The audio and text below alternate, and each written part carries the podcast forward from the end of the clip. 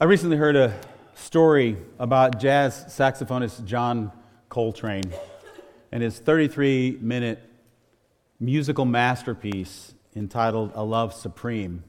It's a four part jazz instrumental. It was recorded in 1964. According to the liner notes for the album, this piece was written in celebration of the love that he had experienced and received from God when he finally decided to clean up his act. He was touring in 1957, he was touring with uh, Miles Davis, and he had become unreliable because of his alcohol and drug addictions. And Miles Davis fired him, and then he had a bit of an awakening. He, he writes this in the album quote, In the year 1957, I experienced a spiritual awakening, which was to lead me to a richer, fuller, more productive life. He later on refers to his experience of God saying, quote, It is truly a love supreme.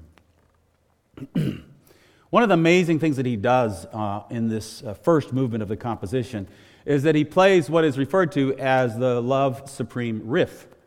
The Love Supreme riff. It's only four notes, but at one point he begins to intentionally play the riff in all 12 different keys. Jazz historian Lewis Porter says of this part of the piece, quote, To me, he's giving you a message here. First of all, he's introduced the idea. He's experimented with it. He's improvised it with great intensity. Now he's saying it's everywhere.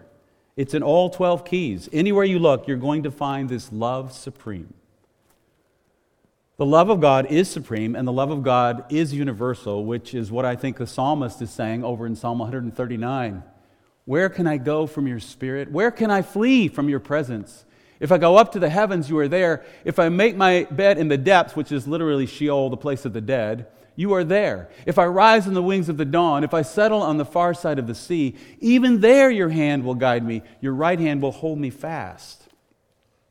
The love of God is everywhere.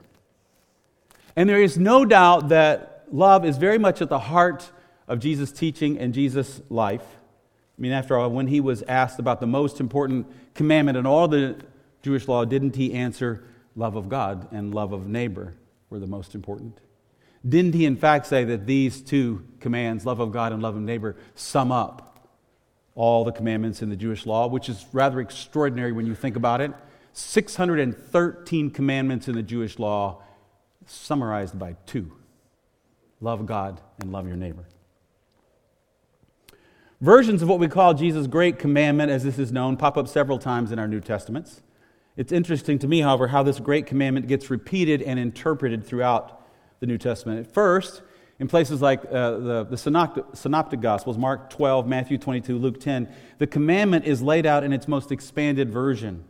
The most important one, answered Jesus, is this Hear, O Israel, the Lord our God, the Lord is one. Love the Lord your God with all your heart and with all your soul and with all your mind, with all your strength.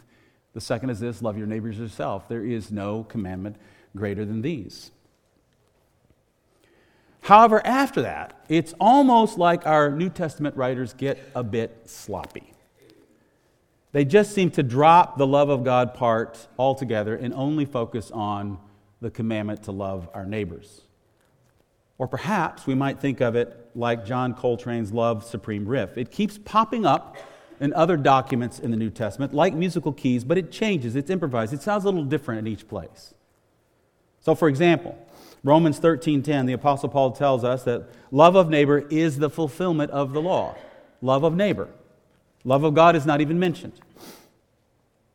Galatians 5:14 says the entire law is fulfilled in this one command, love your neighbors yourself. James 2:8, the commandment to love our neighbors is referred to as the royal law, the royal law found in scripture. Again, love of God is not even mentioned. I mean, can they do that? Just leave out half of the great commandment that Jesus gave them? Or is that actually a bit of a riff on the theme? Now, we might argue that in these, uh, these riffs, that actually the, the, love, of, the love for God, love of, uh, uh, that we direct toward God, is actually assumed, that it's behind every one of them. And I suppose that may be. But I want to propose to you that part of what is going on is that love of God is love of neighbor. Love of God is love of neighbor. Oh, nobody's throwing stones or eggs yet, so. Love of God is birthed into the world when we love our neighbors. Put another way love of neighbors demonstrates the love of God because when we love our neighbors, we are loving those whom God loves. It's a tongue twister. Love of neighbors demonstrates love of God because when we love our neighbors, we are loving those whom God loves. John, 1 John 4, 7 and 8 puts it Dear friends, let us love one another, for love comes from God. Everyone who loves has been born of God and knows God. Whoever does not love does not know God because God is love. And that, from that, we're going to draw our good news statement uh, this week. On this fourth week in Advent, when we light the candle of love, we are reminded that God is love, period.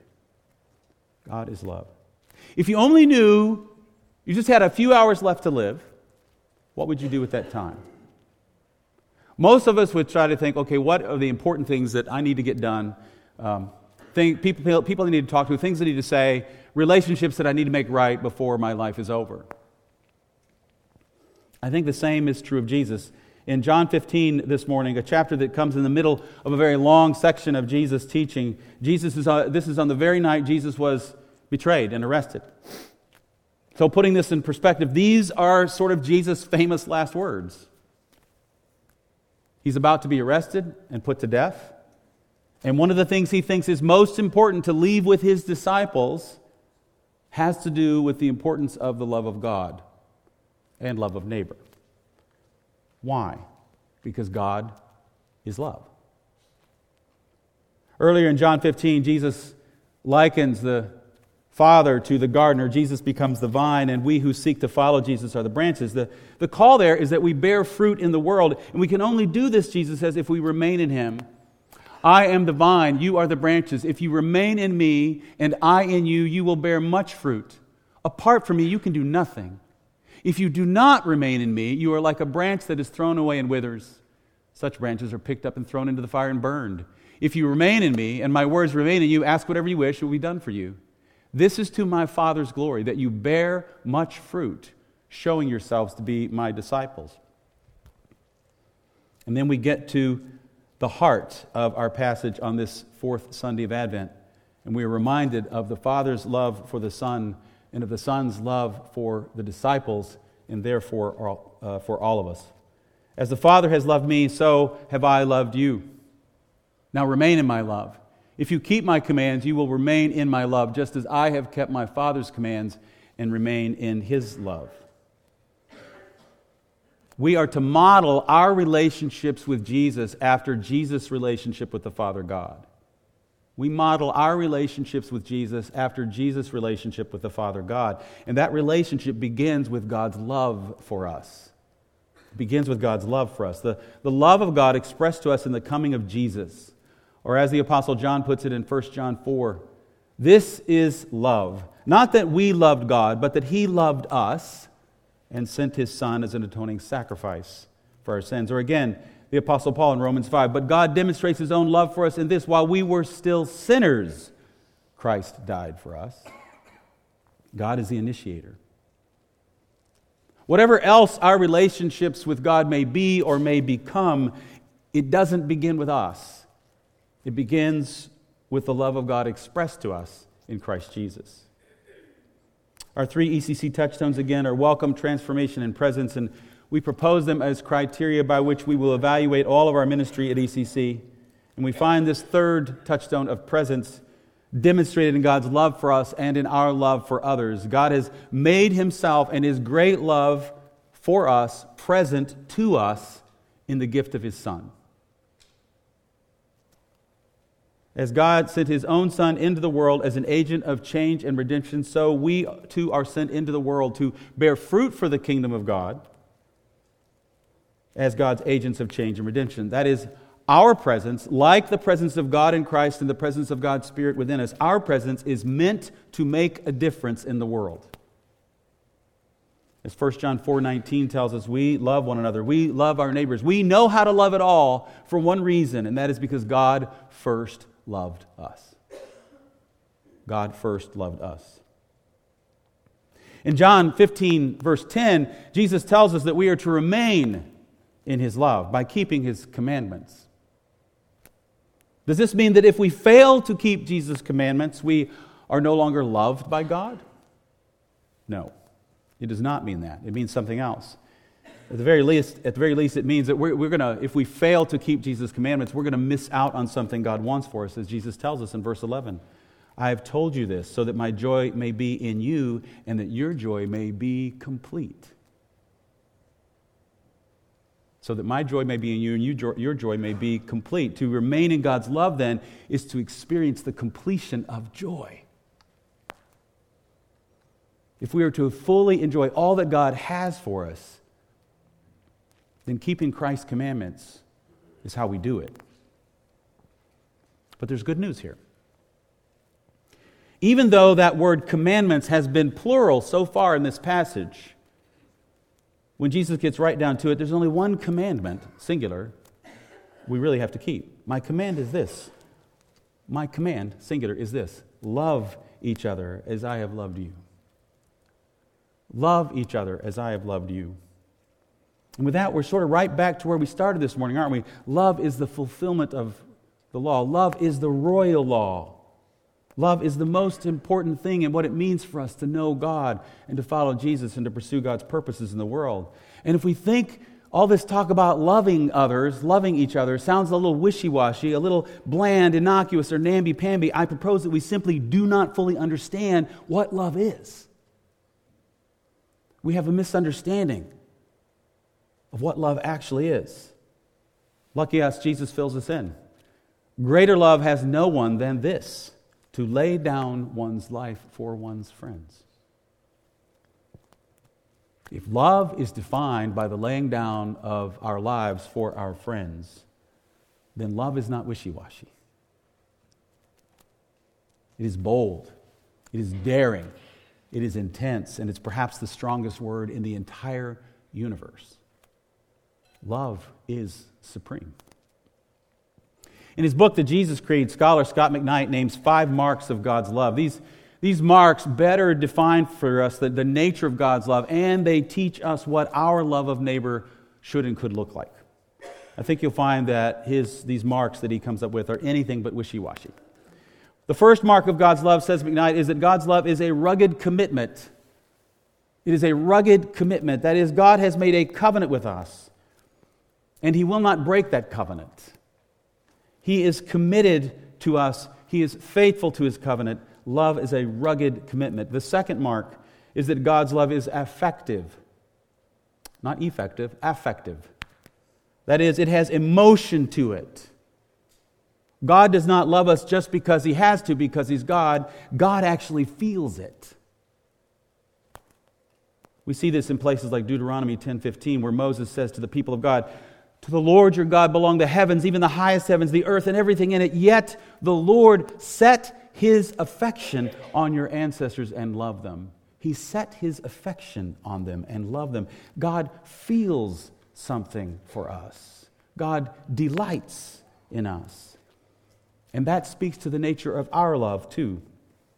Love is affective. Love is effective. That is not to say that we don't sometimes need to make the choice to do the loving thing even when we feel nothing. We do. Sometimes we love by making a decision to do the right thing, to do the loving thing, even though we may not feel anything like love for the other person at the time. In fact, we may even say we hate that person. And so we choose to do the loving thing anyway. However, in my experience, if we consistently choose to do the loving thing even when we don't feel love, we will eventually begin to feel emotion. We will begin, eventually begin to feel it. We will be affected by the loving decisions we make. So the love of God is a rugged, effective commitment to us. The third mark is that God's love is presence. God's love is presence. God was present in the Garden of Eden. God was present with the, the people of Israel in the pillar of fire, in the pillar of cloud. God was present with the people of Israel in the tabernacle, in the temple. And eventually, God was present to all of us in the birth of Christ, whose name is the Hebrew word Emmanuel, God with us. God is present to us in the giving of His Holy Spirit. God is present to us in the gift of one another in the body of Christ. God is with us. And in the Apostle John's book of Revelation, he tells of a vision of the new heavens and the new earth. when he hears a loud voice proclaiming from the throne of God, Look, God's dwelling place is now among the people, and he will dwell with them. They will be his people, and God himself will be with them and will be their God. See, God's intent from the very beginning was to be present with us, and his purpose is to be with us in the new creation as well. Fourth, God's love is advocacy. God's love is advocacy. That is, God is for us. God is in our corner. He has our back. The narrative that I think many of us have grown up with is that of a, that of a distant God who is lying in wait for us to blow it. And that God, frankly, is more like Zeus. I just Googled Zeus, that's the first image that came up. That God is more like Zeus, not Yahweh, the name of the God of the people of Israel. But God is not holding lightning bolts in his hands, aiming in them in our direction should we fail or fall or blow it in some way. No, God wants something else. If we see that kind of God, when we think of God, we have him confused with Zeus. God wants what's best for us. And God is always at work, working for our good. In fact, when Jesus promises the coming of the Holy Spirit several times in the Gospel of John, he calls the Spirit our advocate. And in 1 John chapter 2, Jesus himself is named as an advocate as well. God is for us. So God's love is a rugged, affective commitment of presence and advocacy. And finally, God's love has direction. God's love has direction. That is, there is intentionality in God's love. It's not just love for love's sake, aimless and wandering. It is love that intends to move us in a good, profitable direction. God's love directs us, God's love shapes us and leads us into Christoformity, where the character and nature of Christ is formed in us and fleshed out in us.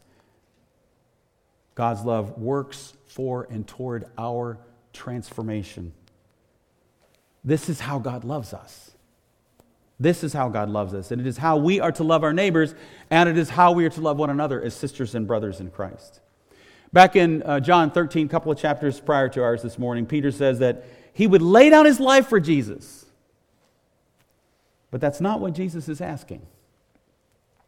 He makes this clear in John 15. Here in John, Jesus doesn't require that we lay down our lives for him, but that we lay down our lives for one another.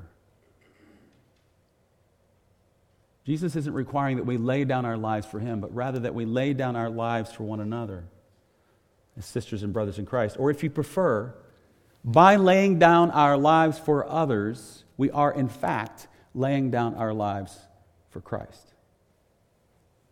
Once again, love for God love for Jesus Christ is demonstrated in our love for one another in the community of faith. Others will know that we follow Jesus by our love from one, for one another. Back in uh, John 15, Jesus then promotes his disciples from servants and followers to friends. You are my friends if you do what I command. I no longer call you servants because a servant does not know his master's business. Instead, I have called you friends. For everything that I learned from my Father, I have made known to you. You did not choose me, but I chose you and appointed you so that you might go and bear fruit, fruit that will last. And so that whatever you ask in my name, the Father will give you. This is my command, singular love each other. Once again, just as God has been present to us in Jesus, so we are called to be present and to bear fruit for the kingdom of God in the world. As is the case with each of the themes that we have looked at during Advent hope, peace, joy, and love. So it is the case with this, this one here love. Love. In the coming of Christ in the flesh, God incarnated into our midst as a human being, the love of God is made known to us, physical to us, and tangible. If you want to know what God looks like, you look at Jesus. That's who God is. But these themes hope, peace, joy, and love these themes are not only gifts that are given to us by God, they are character traits we are called upon to manifest in our relationship with one another and with our neighbors in that 97% of our waking hours spent outside of church. They're to be practiced by us. I saw an interview with uh, Tom Hanks about his uh, portrayal of Mr. Rogers. And in the interview, he was telling the story that every single person he had talked to on the set who had met or spent any time with Fred Rogers said that whenever you talked with Fred Rogers, it was as if you were the most important person in the world. And Gayle King, the interviewer, said, That's a gift. And Tom Hanks responded, It's a gift. It's also a practice. It's also a practice. Love, hope, joy, peace are gifts, but they also need to be practiced by us. Put a little differently, the way we are to respond to the good news that God is love is by loving others. Loving others. Yes, we are to love one another as sisters and brothers in Christ inside the church. And Jesus says elsewhere, we are to love our neighbors. We are even to love our enemies. Oh, I don't have any enemies. Yes, you do. You do. There are people you'd rather hate than pray for. Who are they? The love of God is bold, love of God is robust, and love for our neighbors and enemies can be too. So we start with the reality that God is love and that God loves us already. There's nothing we must do to get God to love us, we're already there. God cannot love us any more than He currently loves us, and He will not love us any less. And so, how are we to respond to this good news that God is love? First, let us spend time reflecting on the love that God has for us. We hear these phrases God is love, God so loved the world, whatever, and we just take them for granted. Stop and reflect on the love of God for each of us. For you, that may be as simple as spending time each day reading from Psalm 139 or from uh, first, uh, 1 John chapter 4, or another passage that you happen to know about the love of God. Let that be our first response to this good news that, that God is love. For God's love is indeed supreme and it is everywhere if we will just look for it. If, if the music of life is jazz, then God's love sings out in all 12 keys. So, first, make time to reflect on God's love for us. And after that, second, let us respond by loving God by loving others. Let us love God by loving others. Let us love our neighbors as we love ourselves. And some of us might want to object that we should not really love ourselves. But I disagree. We should love ourselves. We should take care of ourselves. We should treat ourselves with kindness and patience. And if we happen to struggle with loving ourselves, as I know many people do, then we should seek the help we need that we might better love ourselves. As the flight attendant tells us, please secure your own oxygen mask before assisting others with theirs. Take care of yourself, and you can be of more good to others. I happen to think I'm quite good at loving myself, perhaps too good.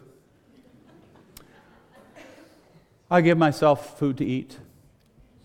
I took myself to see Star Wars the other night. I even paid for IMAX to see Star Wars the other night. I also bought a rather large tub of popcorn. I'm good to myself. I also happen to laugh at all of my own jokes. That's a little tongue in cheek, of course, but it gives us a clue to how we move forward in this. You know, sometimes I think God does call us to do something heroic something very difficult to show our love, but most of the time, it's simple acts, it's simple gestures. Care and kindness and love for others. Things we would like if others would do for us, that's what we do for others. That's how we love God, by loving others as we love ourselves. On March 18, 1958, Trappist monk Thomas Merton was in downtown Louisville, Kentucky, running some errands for his monastery. And he had a revelation. His revelation is one of my favorites from all of his writing. He writes this. In Louisville, at the corner of 4th and Walnut, in the center of the shopping district, I was suddenly overwhelmed with the realization that I loved all those people, that they were mine and I theirs, that we could not be alien to one another even though we were total strangers it was like waking from a dream of separateness, a spurious self isolation in a special world. This sense of liberation from an illusory difference was such a relief and such a joy to me that I almost laughed out loud. I have the immense joy of being human, a member of a race in which God Himself became incarnate. Now I realize what we all are. And if only everybody could realize this, but it cannot be explained. There is no way of telling people that they are all walking around shining like the sun. This week, let us consider how many people we pass by each day just by going about our business or doing our Christmas shopping. And let us realize two important facts about every single one of these people we encounter. One, they are loved by God and valued by God, and He is quite fond of them, whoever they are. And two, we are called to love them and value them as well. Every person you meet, every person you see, is loved by God and valued by God. And we are called to love and value them too. Find a street corner like Merton did, or sit down in a coffee shop or a restaurant and look at the people. Don't be too obvious about it, they'll think you're a creeper. But look at people and ask God to give you his heart and his eyes for each person there. And then pray a simple blessing. You don't have to know what's going on in anybody's life. All you got to say is, God, would you bless that person right now in whatever way they need to be blessed? Nothing fancy.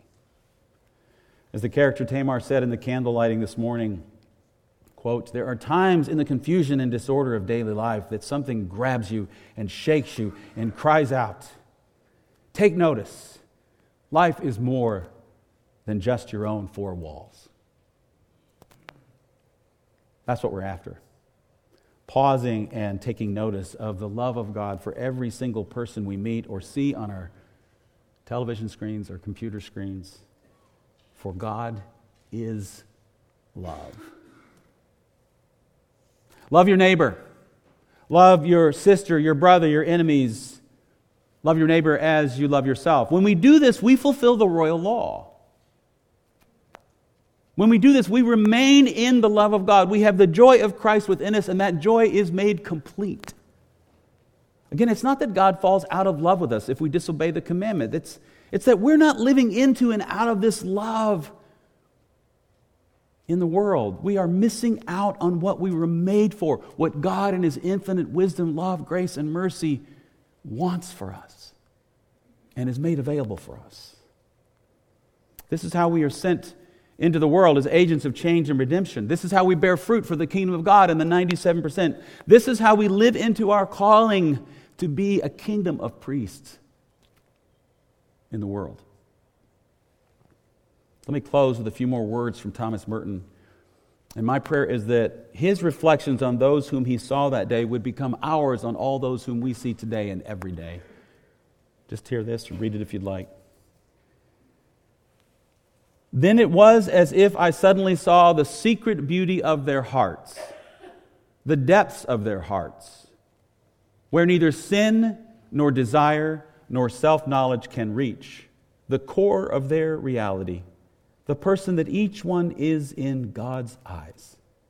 If only they could all see themselves as they really are. If only we could see each other that way all the time. Would you pray with me as we close? We'll just uh, take a moment of silence, then I'll close.